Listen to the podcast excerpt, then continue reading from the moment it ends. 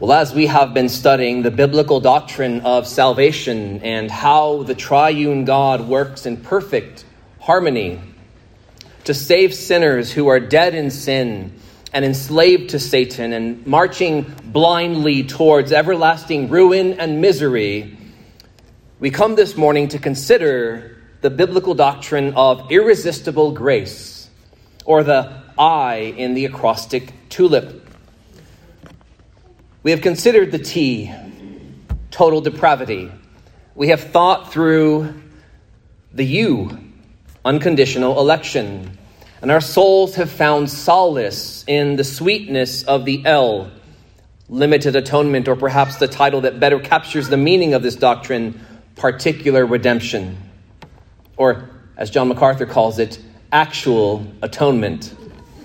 We saw last time that this system of theology isn't something that was initially forced upon or imposed upon the biblical text by devious men who wanted to see the church divided, who wanted to split doctrinal hairs, but rather these doctrines, these teachings, this system of theology that relates to the salvation of sinners is forced and imposed upon us by the biblical text. We must wrestle with what the text says. There are a number of reasons why so many professing Christians absolutely despise these teachings. One of them being that they still have high views of man, what he is and what he's actually capable of. Man is a sinner, yes, but he's still able to turn to God and seek God with his own strength, with a little bit of help from the Holy Spirit. They refuse to accept passages like John six and verse forty-four, which tells us that no one is able to come to Christ and believe in him apart from the effectual drawing of the Father. They can't accept passages like Romans chapter eight and verse seven, which tells us that unregenerate human beings absolutely cannot submit themselves to the law of God, which is nothing more than the revelation of his will for human beings. Human beings are utterly unable to submit to God's law. There's an absolute inability there that many refuse to accept. Verse eight of Romans chapter eight drives the nail even deeper by declaring that unregenerate human beings absolutely cannot please God. There's no way. That speaks to man's moral inability. Cannot please God. And yet, professing Christians don't want to hear about man's moral inability. They're in lockstep with the world that boasts about human beings being capable of doing anything they want. And they're threatened by the truth that there is nothing that an unregenerate person can do to please the living God. Is faith in Christ pleasing to God? Does repentance toward God please God? Without question. But can the natural man, by his allegedly free will, conjure up a faith that is pleasing to God, or a repentance that is pleasing in his sight? According to Paul, not while he remains in the state known as the flesh. It's impossible. A change of realms is necessary. A change of realms. The state of the individual needs to be changed from being, quote, in the flesh to being, quote, in the spirit. And how does this happen? How does a sinner go from being in the realm of the flesh to being in the realm of the spirit, where pleasing God is absolutely possible? How does he go from being in the realm of the flesh, where it's impossible to please God, to being in the realm of the spirit, where pleasing God is finally possible? How does a sinner transfer realms from being in the realm of the flesh to the realm of the spirit? Listen to Jesus on the matter. Turn with me in your Bibles to John chapter three. John chapter three.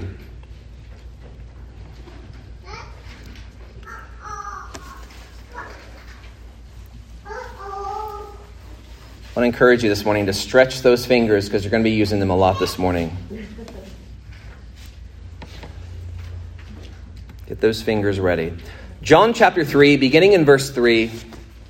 Jesus answered Nicodemus, "Truly, truly, I say to you, unless one is born of water, I'm sorry, unless one is born again, he cannot see the kingdom of God." Nicodemus said to him, "How can a man be born when he is old? Can he enter a second time into his mother's womb and be born?" Jesus answered, "Truly, truly, I say to you, unless one is born of water and the Spirit, he cannot enter the kingdom of God. And now listen carefully to Jesus on how a sinner transfers from the realm of the flesh to the realm of the Spirit. John three and verse six, "That which is born of the flesh is flesh, and that which is born of the Spirit is spirit." There it is. So when Paul says in Romans chapter eight, those who are in the flesh cannot please God, and then immediately follows by telling the Christians in Rome, "You, however, are not in the flesh, but in the Spirit." How did they transfer from the realm of the flesh to the realm of the Spirit?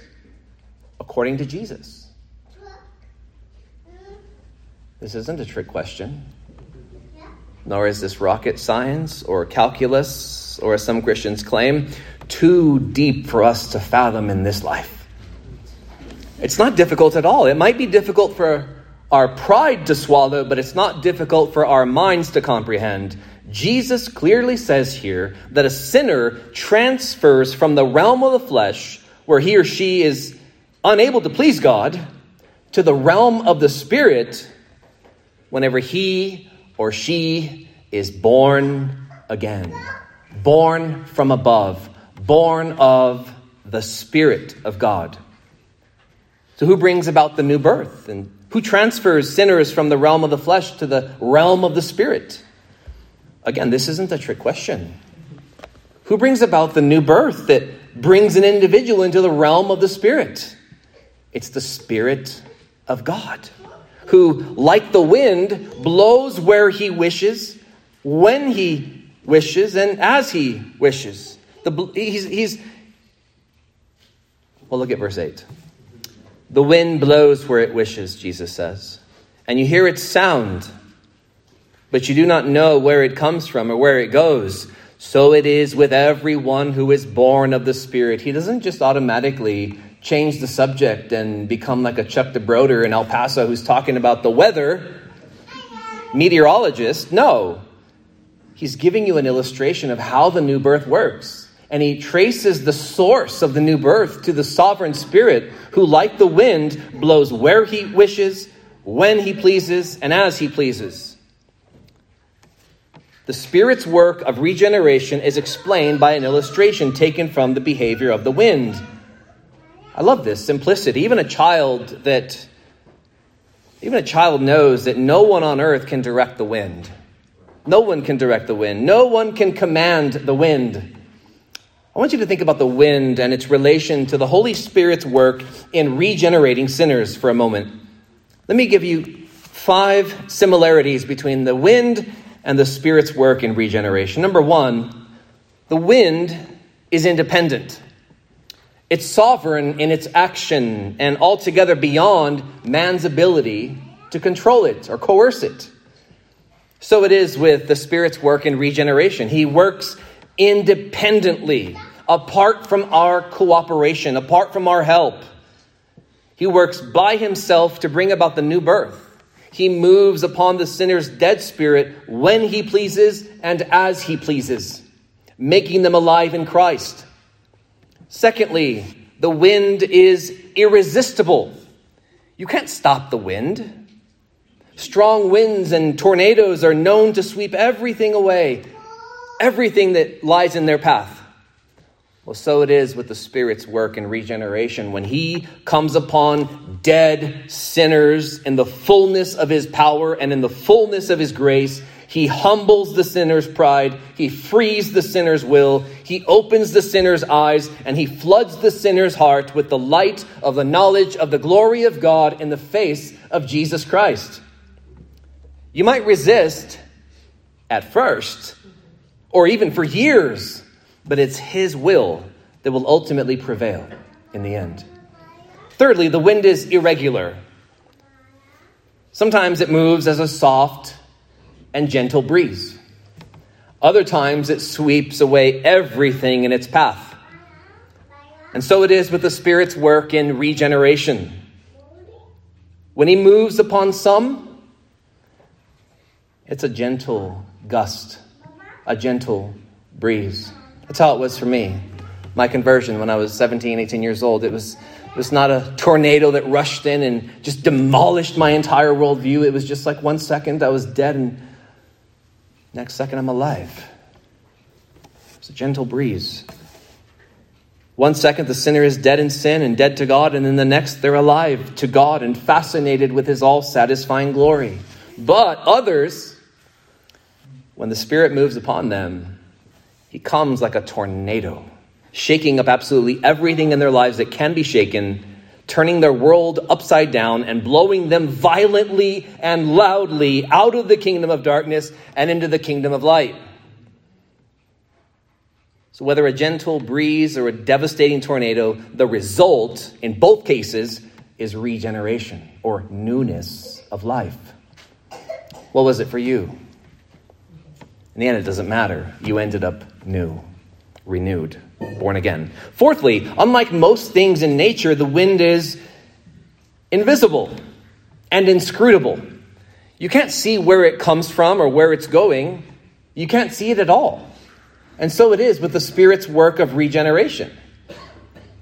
Although his presence is invisible to us, we can certainly see the effects of his life-giving power whenever a sinner, out of a conviction over sin and a desperate desire to be freed from sin's power, cries out in faith to the Son of David, who alone can save and show mercy to sinners.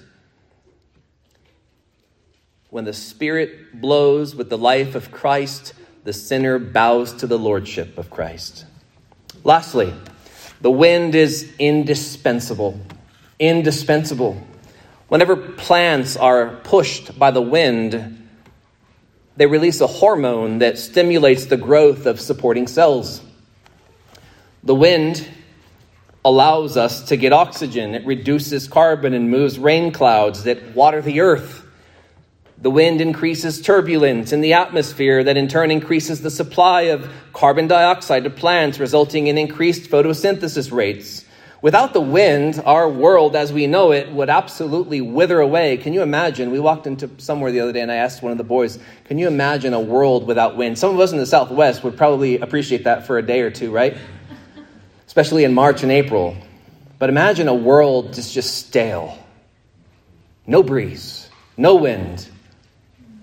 We wouldn't survive very long. It's indispensable. Well, so it is with the Spirit's work in regeneration. If he does not move, if he does not blow upon dead sinners, they will remain lifeless and they will die in their sins. They will die. Those who are born again by the power of the Spirit know that they're alive in Christ and enjoy the evidences of being alive in Christ. But as far as how the Spirit imparts life to our dead spirits, sheds light upon our darkened minds, liberates our enchained wills, replaces our stony hearts, and opens our eyes to look savingly upon the all-sufficiency of Christ is a mystery known to God and God alone. The one thing we do know is that when it comes to regeneration, when it comes to being born again into the realm of the Spirit, the Holy Spirit does all the work by himself. By himself. He works independently, just like the wind. And so when we speak of irresistible grace, we are speaking about the sovereign work of God, the Holy Spirit, in bringing about new life in all those who have been chosen by the Father and ransomed by the Son. To be crystal clear up front this morning, The doctrine of irresistible grace states that the Holy Spirit never fails to bring about the new birth in all those whom he personally calls to Jesus Christ. Let me give you that definition again. Irresistible grace states that the Holy Spirit never fails to bring about the new birth in all those whom he personally calls to Jesus Christ. The work of election, unconditional election, is ascribed to God the Father. Though, as we have seen in our studies, all the persons of the Trinity are involved in all that God does, but it's ascribed to the Father. The work of redemption and atonement is ascribed to God the Son. Well, the work of effectual calling and regeneration is ascribed to God the Holy Spirit. That's one of the reasons I appreciate the doctrines of grace, is that you have five points. The first point relating to man in his helpless, hopeless, hell-bound state. Secondly, you have the work of the Father. You have the work of the Son. Thirdly, then you have the work of the Holy Spirit in irresistible grace. And in the end, as man goes through that conveyor belt of the Trinity, he ends up on the other side as a persevering saint who makes it to the end. That's what the doctrines of grace essentially are. The work of the triune God in accomplishing and applying our salvation. And it can't be emphasized enough that although various aspects of our salvation can be ascribed to certain members of the Trinity, as I mentioned, the Father choosing, the Son redeeming, and the Spirit regenerating, they nevertheless work in perfect harmony with one another and share the exact same will and saving purpose. That's crucial. That's why I've subtitled this series of sermons, The Saving Work of the Triune God. The Saving Work of the Triune God. The doctrines of grace, or the five points of Calvinism, are about the saving work of our triune God. The first point, total depravity, focuses on man as dead in sin, in bondage to Satan, and totally incapable of saving himself or even preparing himself for salvation. The second point, unconditional election, focuses on the very first act that sets our salvation into motion. God the Father's choosing to save specific sinners and then entrusting them to the Son who would come and redeem them. The third point, limited atonement or particular redemption or actual atonement, draws our attention to God the Son and the fact that he came and he laid down his life as a ransom that would actually release from captivity all those and only those whom the Father chose and gave to him. It's actual atonement, not hypothetical, possible atonement if your faith gives it its power. No. It wasn't designed to provide salvation for all without exception. It was designed by God to actually atone for the sins of the elect. It was an actual atonement, not a hypothetical atonement. And of course, now the fourth point this morning, irresistible grace, focuses primarily, though not exclusively, on the regenerating work of God the Holy Spirit that he accomplishes without fail in all those and only those whom the Father chose and the Son paid for. Other names for irresistible grace are effectual grace, effectual calling, which is the one I prefer, effectual calling, or as the famous commentator Matthew Henry called it, victorious grace.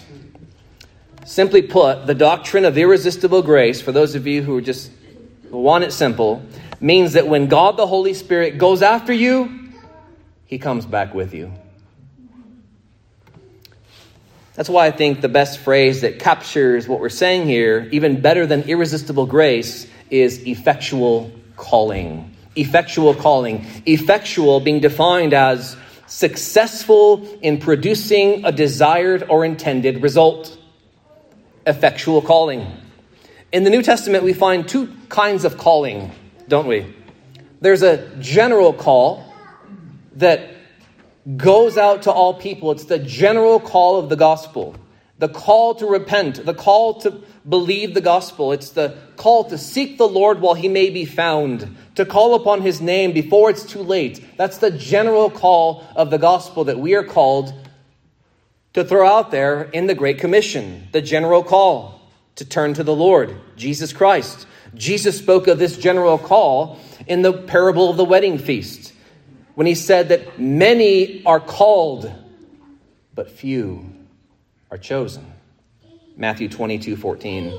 Many are called outwardly, externally, in a general sense, but of all those who are called in this manner, few of them are actually chosen by God. Few are actually the elect. But the New Testament doesn't just speak of a general call, does it? It speaks of a special call. It actually speaks more about an inner call, an effectual call, an operative call, a spiritual and special call. It's not the type of call that we are accustomed to in our world. Parents, we call our children to come to the dinner table.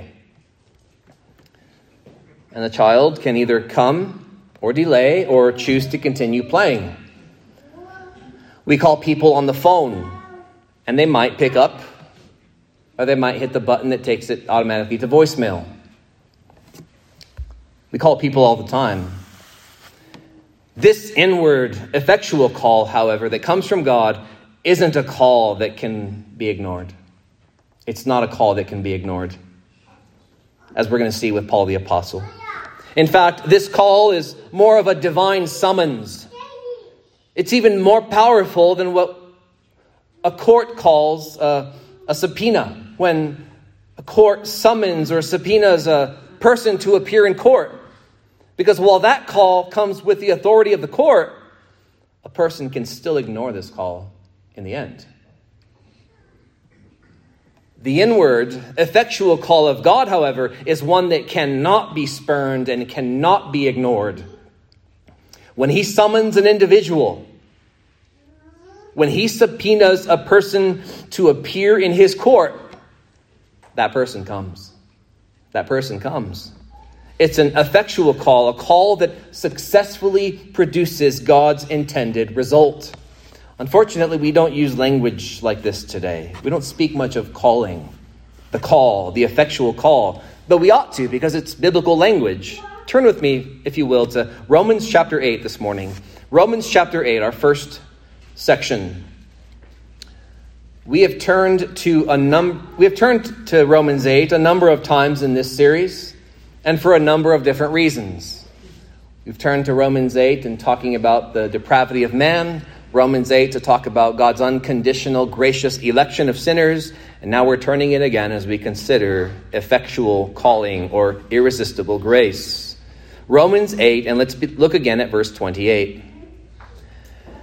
Paul says, "And we know that for those who love God, all things work together for good, for those who are called according to his purpose." Those who love God, those for whom all things work together for good, are called according to God's purpose. God had a purpose, and from what we've been studying, this purpose is eternal. This purpose is Christocentric, and this purpose is gracious. Romans nine calls it God's purpose of election. And according to this gracious purpose of election, God calls his elect. Now look at verses twenty-nine and thirty. "For those whom he foreknew, he also predestined to be conformed to the image of his Son, in order that he might be the firstborn among many brothers. And those whom he predestined, he also called.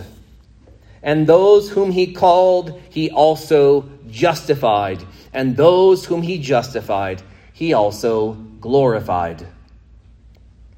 Notice the effectiveness of this call, or as the Puritans called it, the efficacy of this call.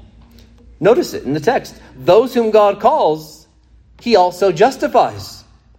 Paul does not say that some whom God calls, he ends up justifying. He presents this golden chain of salvation as one that is entirely unbreakable. It can't be broken. Those whom God has predestined, he also called. And those whom he called, he also justified. And those whom he justified, he also glorified.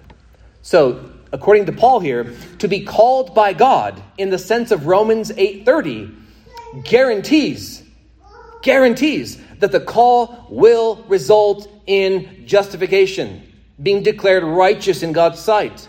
And it also will result in glorification, being transformed into the likeness of Christ.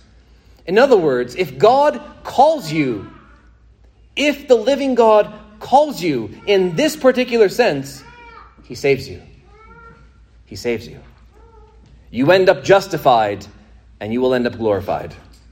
This is an effectual call by God that results in salvation every single time. It's an effectual call. So if, like Jesus said, many are called, but few are chosen, how do we know which ones are chosen? Well, according to Romans eight thirty, those who are chosen are those who end up justified and eventually glorified. Why? Because they've been called by God, not merely in the general sense, but in the inward, special, effectual sense. They are summoned to his court where he forgives them, justifies them, adopts them, and seals them with his own spirit until the day of redemption. You, upon your conversion, Christian, were subpoenaed to his court where you stood before him, and he then clothed you in his righteousness, sealed you with his spirit, and adopted you into his family. That's what this call involves every single time, without fail. And so I ask you, how often do you hear this language today within Christian circles? Language about God's call, God's effectual, saving, operative call. I mean, we hear more about God's invitation, don't we? Invitation language. We hear a lot about God inviting sinners to his kingdom. We hear a lot about God offering sinners eternal life. And why is this? Why do we hear more about the invitational stuff and the offer stuff versus the effectual call stuff, the divine summons material? Why is this? Well, I'm no prophet, but I would say that the reason we hear more today about God inviting sinners and offering sinners eternal life than we do God effectually calling sinners to himself where they end up saved is because, again, many Christians have a low view of sin and a high view of man and what he's capable of. Again, this is, as we have been looking at, this is the essence of provisionism. Anything you find on soteriology one oh one dot com is provisionism. God doesn't actually effectively call you. He invites you. He offers you eternal life. To quote directly from the acrostic, you know, because the Arminians have their five points. The Calvinists have their five points. Well, they wanted their points, and so they have the acrostic. Instead of tulip, it's called provide. Leighton Flowers promotes this. And to quote directly from the acrostic, all we're talking about is an open door. Quote, the divine provision offered impartially to all, for anyone to enter through faith. For whosoever may come to his open arms, end quote. Do you see what this man has done? He's concluded that sinners don't need a divine, effectual, powerful summons to appear before the living God, where he then justifies the man. No, all man needs is an open door. All man needs is an offer. All man needs is an invitation, and the man can do the rest. To be fair, Flowers goes on one more step in his acrostic and says that in addition to God providing an open door, he also provides, quote, illuminating grace. Not to be confused with regenerating grace or heart replacing grace or mind renewing grace or life imparting grace. No, the grace that the Arminians hold forth and the grace that the Flowerinians and Provisionism holds forth is simply illuminating grace, defined as, quote, the divine provision offered sufficiently to all and provides clearly revealed truth so that all can know and respond in faith. I read it again. It's the divine provision offered sufficiently to all and provides clearly revealed truth so that all can know and respond in faith. Close quote. Mark down that language. That the farthest God goes in his involvement in salvation is that he provides, number one, an open door that God offers impartially to all. And number two, illuminating grace that provides clearly revealed truth so that the sinner can make an informed decision. That's it. Here's the open door, and let me just make it as plain as possible so that you can make your own decision to either follow Jesus or not follow him. That's as far as God goes. He opens the door and then he clears the clutter so that you can understand. Well, the Bible does not have such high views of man that would suggest that all he needs is an open door and a clear understanding of the gospel so that he can do the rest. The truth of the matter is that when it comes to man as the Bible describes him, you can set an open door before him for a billion years and he will not seek God. That's who we are. That's what man is. You can send the Holy Spirit on a daily basis, on an hourly basis, to clear the clutter and the confusion in a sinner's thinking so that he or she can make an informed decision to either follow Jesus or not follow Jesus. And they still will not repent or believe in him. Why? Because so long as they remain in the realm of the flesh, they will continue to be dead to God and alive to sin. Romans six eleven. They will continue to be hostile to God and at enmity with God. Romans eight seven. They will continue in their total inability to do anything pleasing to God. Romans chapter eight and verse eight. They will continue to be under the power of Satan. First John five twenty. five nineteen, sorry. They will continue to love, agapeo, strong love, the darkness and hate the light. As long as man remains in the realm of the flesh, he will continue to hate the light and love the darkness. As long as sinners remain in the realm of the flesh, you can provide all the illuminating grace you want. But as Paul declared in First Corinthians two fourteen, the natural person, the person in the realm of the flesh, does not accept, welcome, or receive the things of the Spirit of God. For they are folly to him. To use another translation in the Greek, they, the things of the Spirit of God, the content of the gospel, is stupid to the natural man.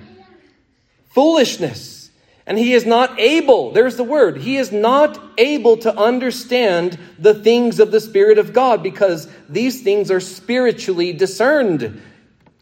Spiritually discerned. But if that sinner transfers from the realm of the flesh to the realm of the Spirit, he will accept and he will welcome and he will receive and he will treasure the truth of the gospel of the glory of Christ. And how does that transfer of realms take place again? How does a sinner go from being in the realm of the flesh to being in the realm of the Spirit?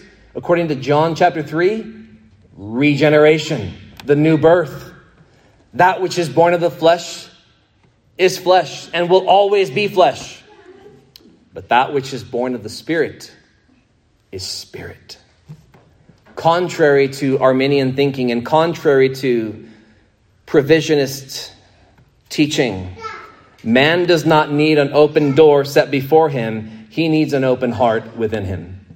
He needs an open heart. And who opens the heart?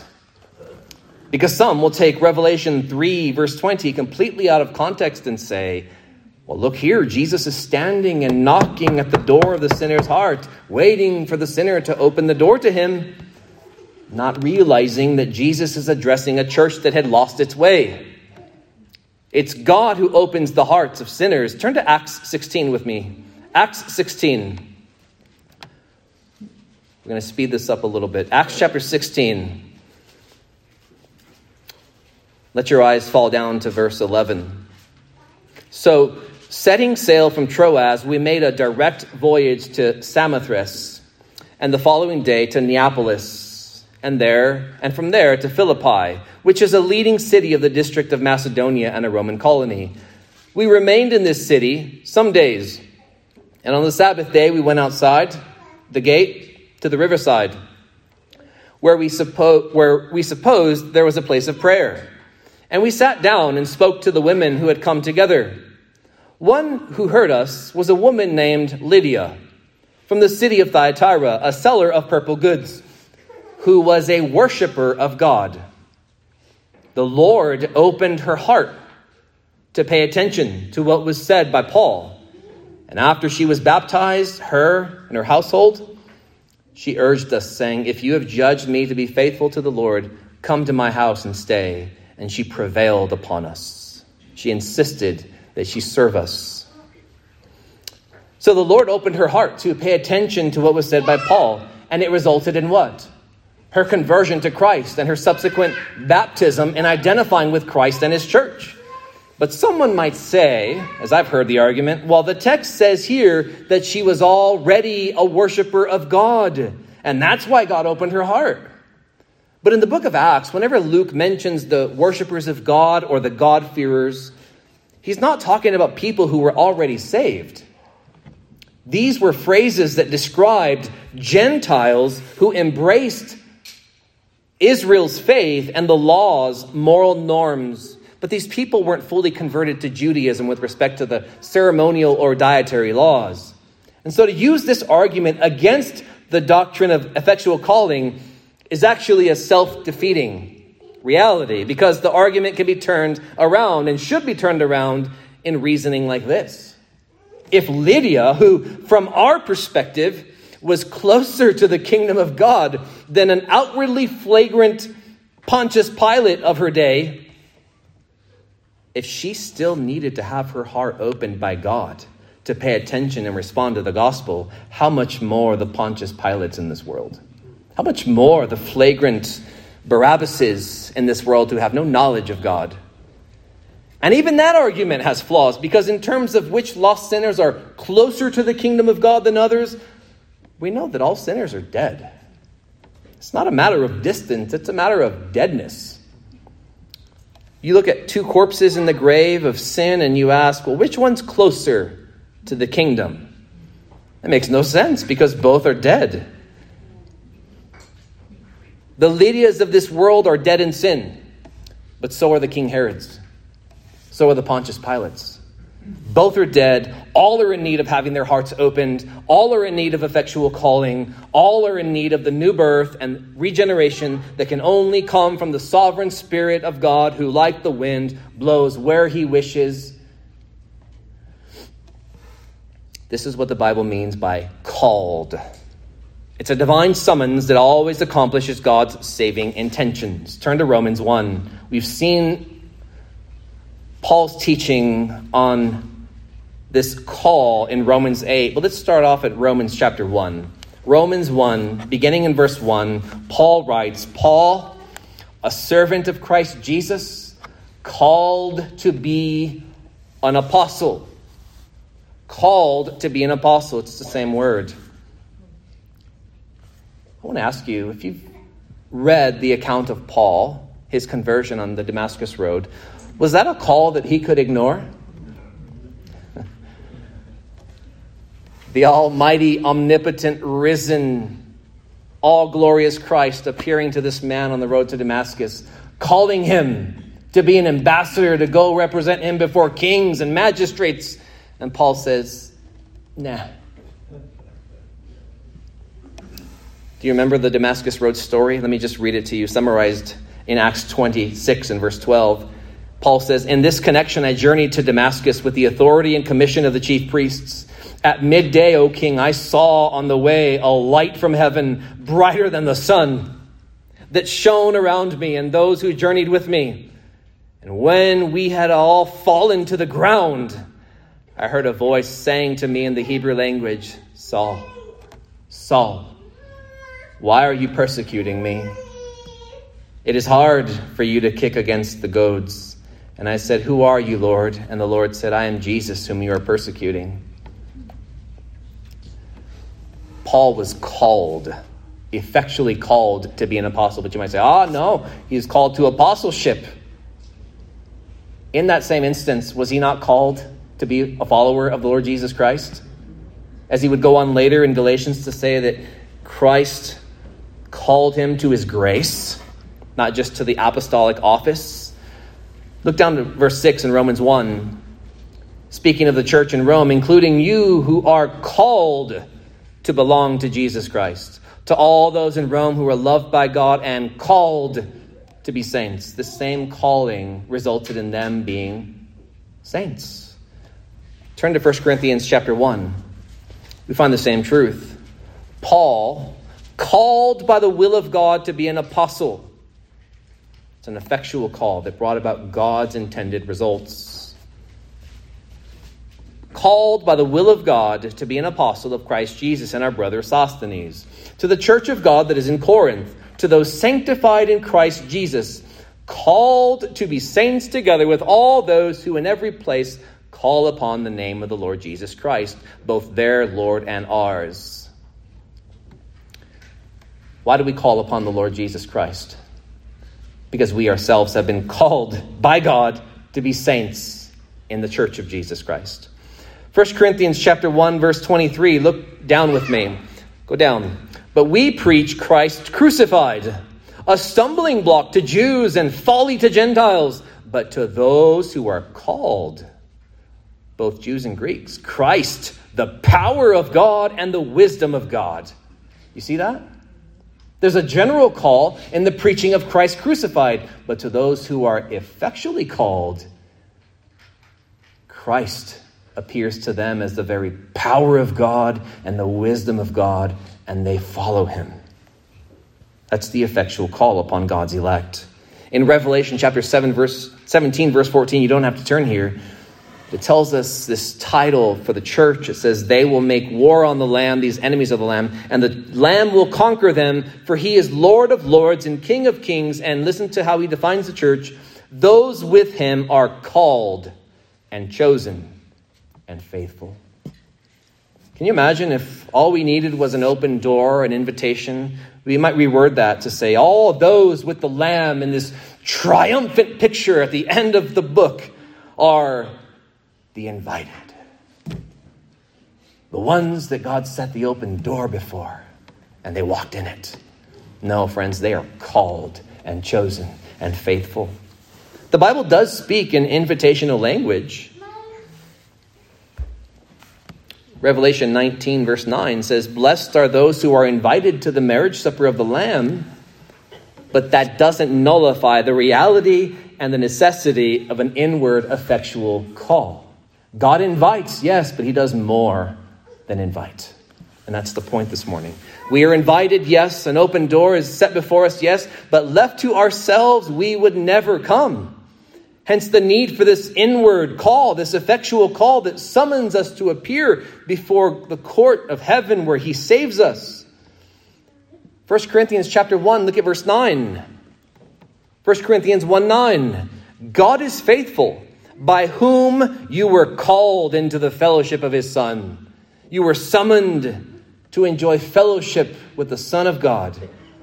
Galatians chapter one, two books later. Galatians chapter one, verse six, Paul says, I am astonished that you, Galatians, are so quickly deserting him who called you in the grace of Christ. And when Paul, down in verse fourteen of Galatians one, recalls his past in Judaism, he says, and I was advancing in Judaism beyond many of my own age among my people. So extremely zealous was I for the traditions of my fathers. But when he who had set me apart before I was born, that's the purpose of election, by the way, and who called me by his grace, whom he predestined, he what? He called. Paul says, when he who had set me apart before I was born, there's the election, there's a predestination, and who called me by his grace, he was pleased to reveal his Son to me in order that I might preach him among the Gentiles. Galatians chapter five, verse thirteen, you were called to freedom.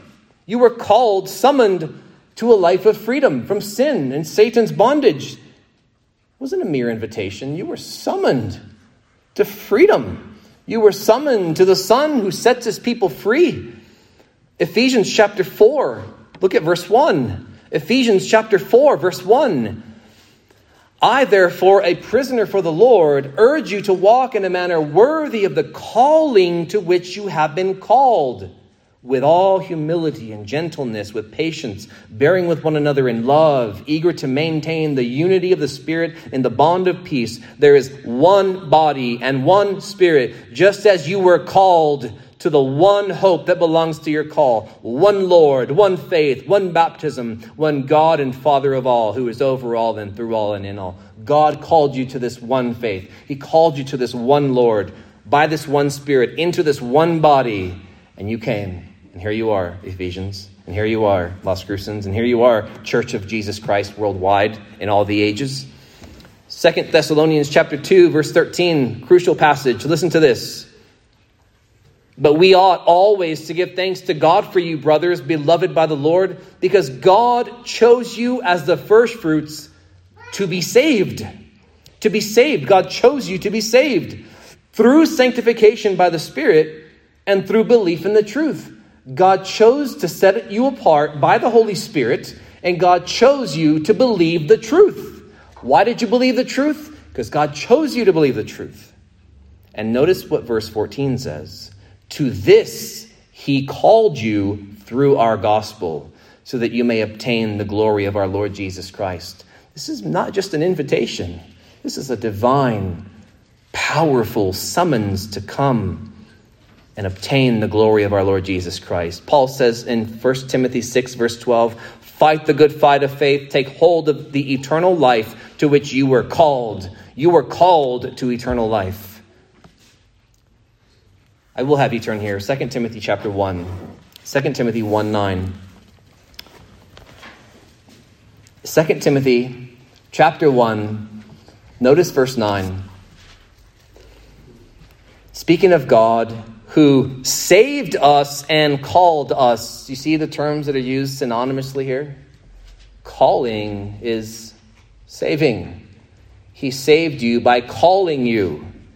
It doesn't say he called you, you responded, and then he saved you. No, that's not what he says. He says, who saved us and called us. That calling was a saving call. Called us to a holy calling, not because of our works, but because of his own purpose and grace, which he gave us in Christ Jesus before the ages began. Romans chapter eight, verse thirty is all over the place. Those whom he predestined, those who were given grace before the ages began were what? Eventually, they were called into the fellowship of God's Son. They were called according to the purpose of election. And lastly, First Peter two nine, well-known passage. But you are a chosen race. You are a royal priesthood, a holy nation, a people for his own possession, that you may proclaim the excellencies of him who called you out of darkness into his marvelous light. God called you out of darkness. He brought you out. You were once children of darkness, but now, Paul says, you are light in the Lord. How did that happen? He summoned you out. He transferred you from the domain of darkness into the kingdom of his beloved Son, in whom we have redemption, the forgiveness of our trespasses. So the Father calls us, and we come. The Son, the Good Shepherd, calls his elect sheep, and they hear his voice. John ten, verse three, to the good shepherd, the gatekeeper opens. The sheep hear his voice, and he calls his own sheep by name and leads them out. And you're going a little bit further down, verse fourteen of John ten. I am the good shepherd. I know my own, and my own know me. Just as the Father knows me, and I know the Father, and I lay down my life for the sheep. And I have other sheep that are not of this fold. I must bring them also. And listen to this. Is this a mere invitation, or is this an effectual call? And they will listen to my voice. So there will be one flock, one shepherd. Going a little bit further. Chapter ten and verse twenty-five. Jesus answered them, the Pharisees, I told you, and you do not believe. The works that I do in my Father's name bear witness about me. But you do not believe because you are not among my sheep. My sheep hear my voice, and I know them, and they follow me. This is an effectual call, an operative call. God calls us, and we follow. God calls us, and then he goes, and then he gives us new hearts. This is the promise of the new covenant. Take Ezekiel eleven nineteen, for example. And I, speaking of God in the new covenant, will give them one heart and a new spirit. I will put within them. I will remove the heart of stone from their flesh and give them a heart of flesh. And they may walk, that they may walk in my statutes and keep my rules and obey them. And they shall be my people. Later on in Ezekiel thirty-six, same promise. I will give them a new heart and a new spirit. I'll put my spirit within them that they might walk in my ways. God calls. He gives us ears to hear. God calls. He gives us hearts to hear. God calls and he gives us faith. John three twenty-seven, a person cannot receive even one thing unless it's given to him from heaven. Philippians one twenty-nine, it has been granted to you for the sake of Christ that you should not only suffer for him, but that you might believe in him. Did you catch that? It's been granted to you, church in Philippi, to believe in Christ. It's been granted to you, just like John six sixty-four and sixty-five talk about. In Second Peter chapter one, verse one, Peter writes to those who have obtained a faith of equal standing, even with that of the apostles. They've obtained faith. They've received it as a gift. Faith is a gift. In Acts chapter eighteen, verse twenty-seven, Luke talks about those who through grace believed. It's a gift. Faith is a gift. Ephesians two, chapter Chapter two, verse eight, for by grace you have been saved through faith, and this is not your own doing. Or in the original, this is not of yourselves. This salvation, this faith through which you've been saved, this is not your own doing. It is the gift of God, not a result of works, so that no one may boast. So he calls and he gives us saving faith. He calls and he, furthermore, he gives us repentance. He gives us repentance, grants us new thinking, a change of mind. Acts five thirty-one, God exalted Jesus at his right hand as leader and savior to give repentance to Israel and forgiveness of sins. Acts eleven, verse eighteen, when it comes to the Gentiles. To the Gentiles also, God has granted repentance that leads to life. And you might say, okay, as a whole, sure, God's allowed the Gentiles to repent. He's giving repentance to Israel as a whole. But what about on the individual level? What about individual Gentiles? Well, that's what's happening in Acts eleven at the house. Individual people are repenting. God doesn't save groups. He saves sinners. He saves individuals. And that's what's happening. Second Timothy chapter two, verse twenty-five. Speaking of an elder, he sh- should correct his opponents with gentleness. And the reason? God may perhaps grant these enemies of the gospel repentance leading to a knowledge of the truth. And they may come to their senses and escape from the snare of the devil after being captured by him to do his will. God grants a sinner repentance. They then come to a knowledge of the truth. They come to their senses and they escape the clutches of Satan. And all this comes from God. There was a time when Jesus in Luke chapter ten rejoiced in the Holy Spirit before the Father. And he said, I thank you, Father, Lord of heaven and earth, that you have hidden these things. Everything has been preaching from the wise and understanding and revealed them to little children. He likened to his, he likened his followers to little children on a number of occasions. Thank you, Father, that you've reve- you've hidden these things from the wise of this world, the noble, but you've revealed them to little children. Peter and James and John, Mary's. Yes, Father, for such was your gracious will. All things have been handed over to me by my Father, and no one knows the Son except the Father. And listen, or who the Father is except the Son, and anyone to whom the Son chooses to reveal him. God, who said, "Let light shine out of darkness," has shone in our hearts to give the light of the knowledge of the glory of God in the face of Jesus Christ. Friends, the new birth comes from God. And listen, it results in saving faith. The new birth comes from God, and it results in saving faith. It produces saving faith. Not the other way around. We have a book by some by a well-known evangelist, especially in the mid nineteen hundreds, about how to be born again.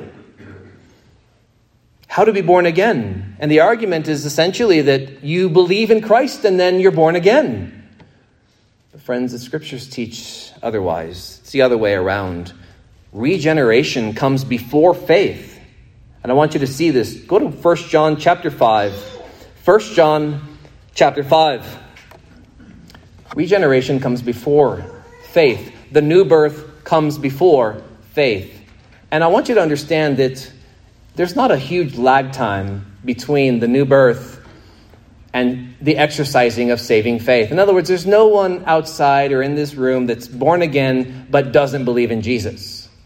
It's not like, well, I was born again and I'm waiting for the fruit of regeneration to appear when I believe in Jesus. That's not how this works. That's not how this happens. It's, as one preacher likened it, it's like the striking of a match.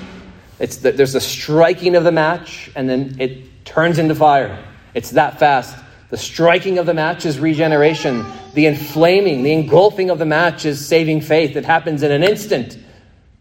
But the order is so, so important. Regeneration comes before saving faith. Look at First John chapter five and verse one.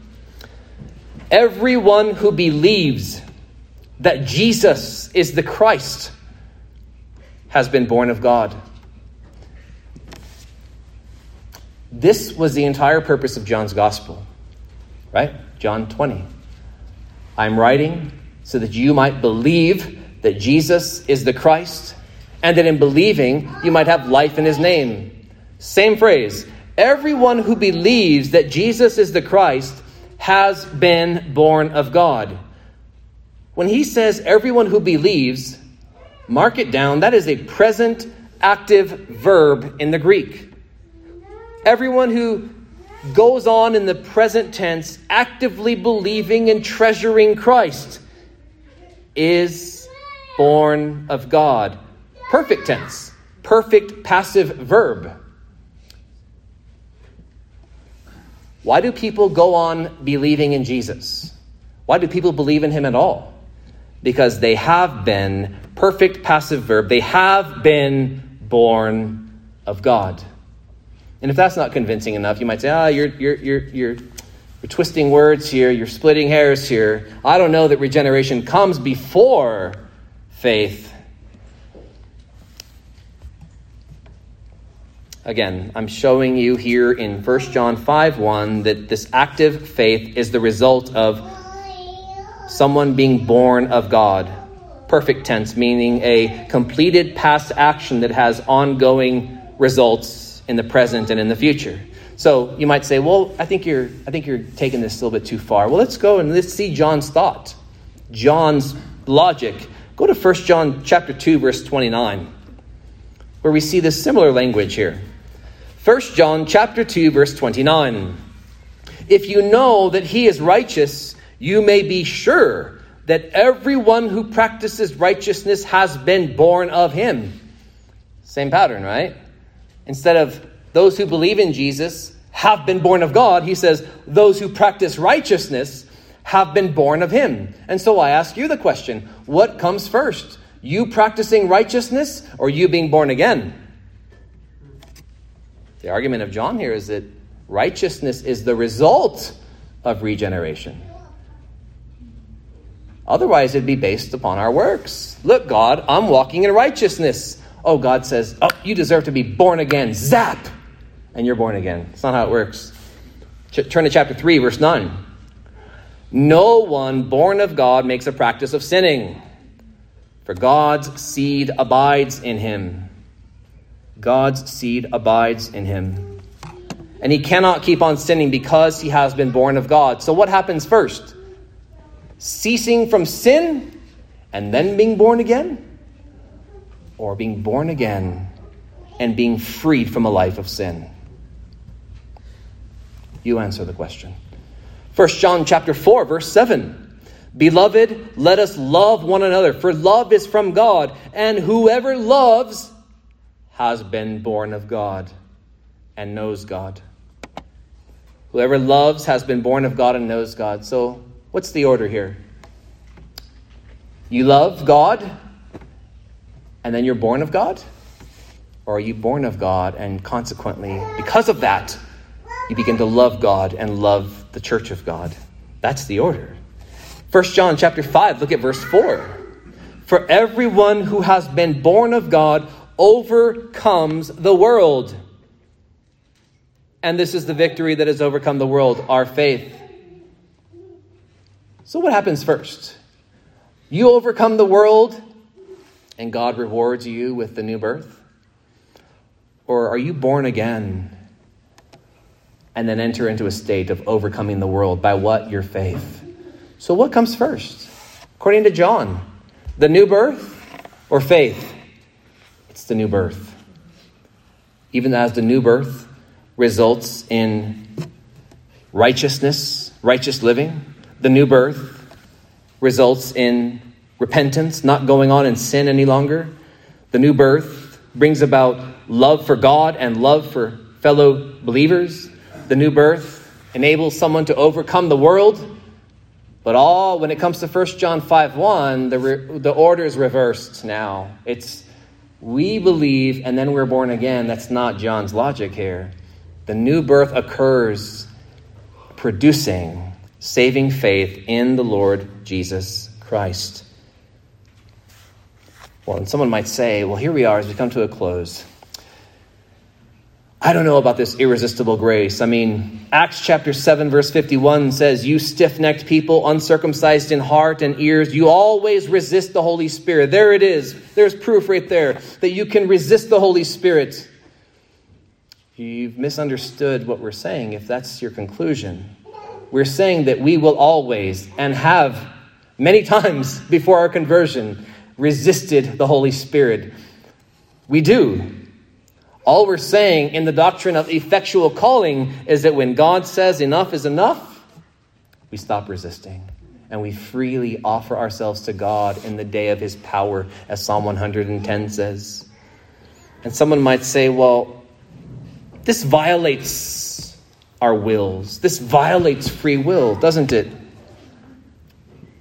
We're saying, no, it takes away the unwilling part of our will so that we freely come to Christ with these new hearts. I want to end with an illustration, ironically, from the Old Testament. And so if you would, turn with me to Second Chronicles chapter thirty. We'll end here. Second Chronicles chapter thirty. thirty. Second Chronicles thirty.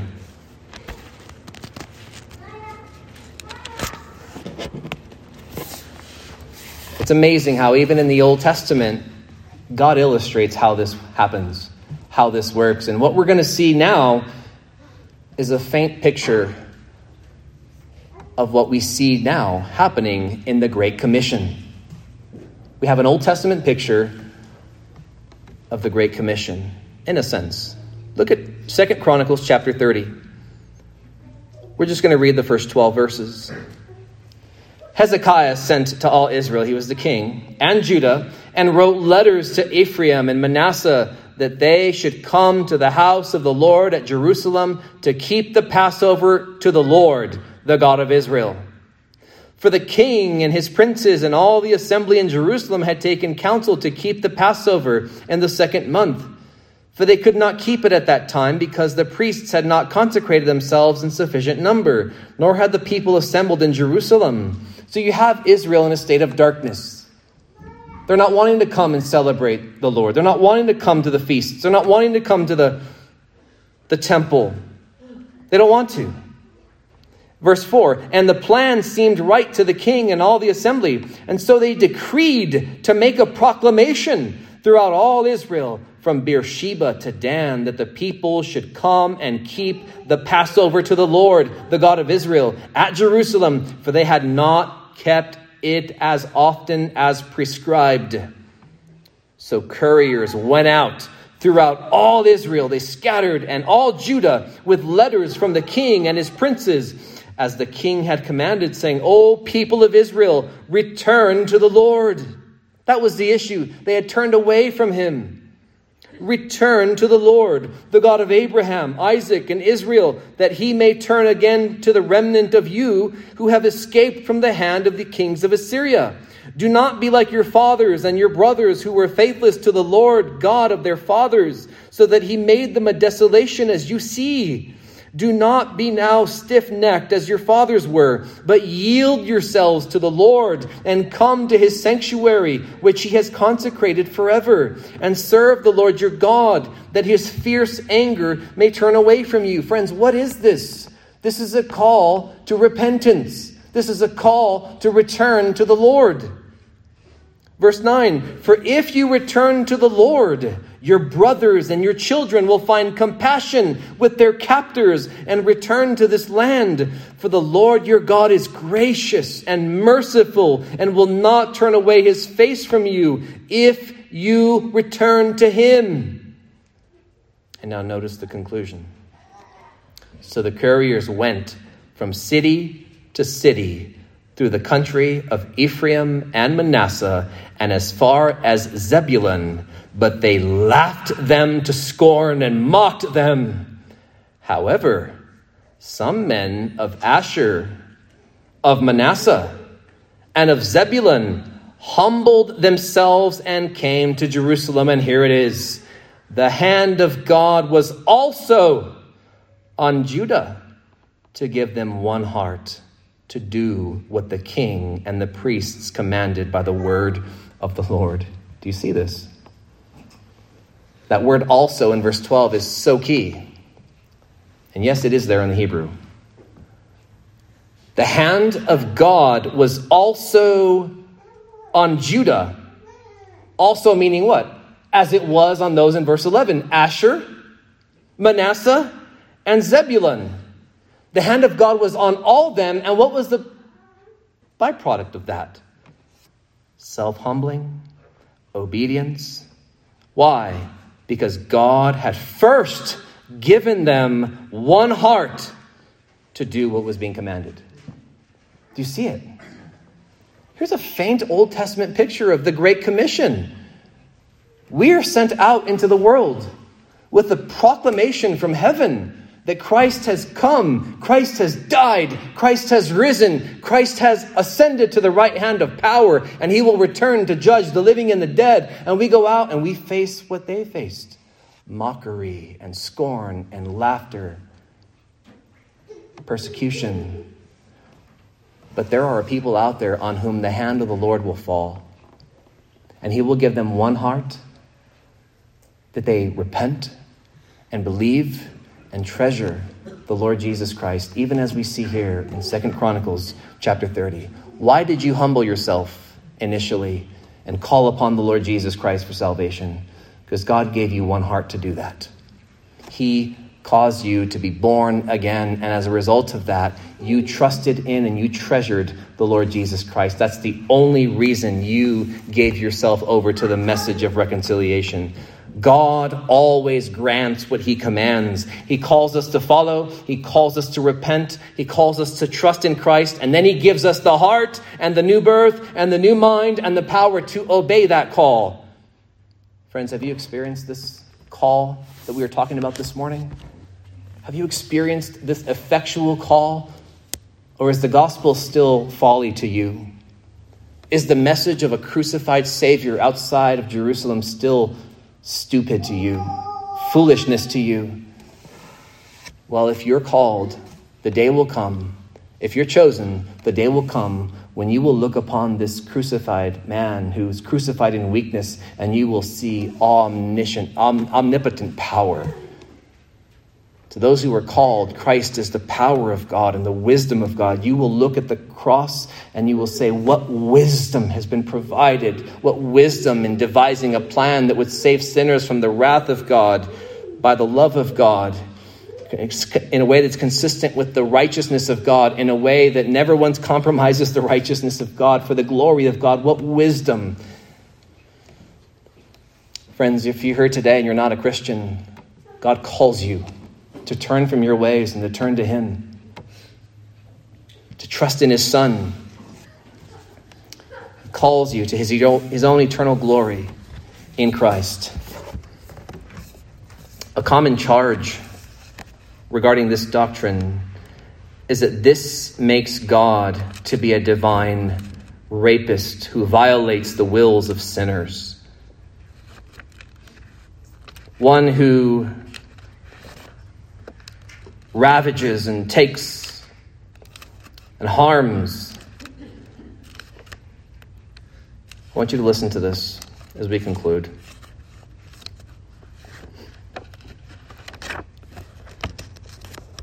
A brother who has passed on, a guy by the name of Norman Geisler, made the accusation that the Reformed view of irresistible grace makes God out to be a divine rapist, a divine rapist who takes. And Kurt Daniel writes, nothing could be further from the truth, because in forcible rape, the rapist acts illegally out of selfish lust, often with anger or hatred, or sometimes with deception or threats, and not out of love or concern for the well-being of the victim. The victim is harmed, shamed, reacts with fear and anything but love for her attacker. By contrast, in irresistible grace, God works legally, lovingly, honestly, and generously, with everlasting concern for the well-being of the elect sinner, who responds gratefully, submissively, lovingly, and joyfully. Effectual grace is not a shameful disgrace, but a true spiritual romance. William Greenhill, the Puritan, put it like this: God sweetens their wills and overcomes them with kindness and truth. God does not force a man's will, but he sweetly and lovingly takes away the unwilling part of his will, the corruption of his will. Praise God that he has called us to his own eternal glory in Christ.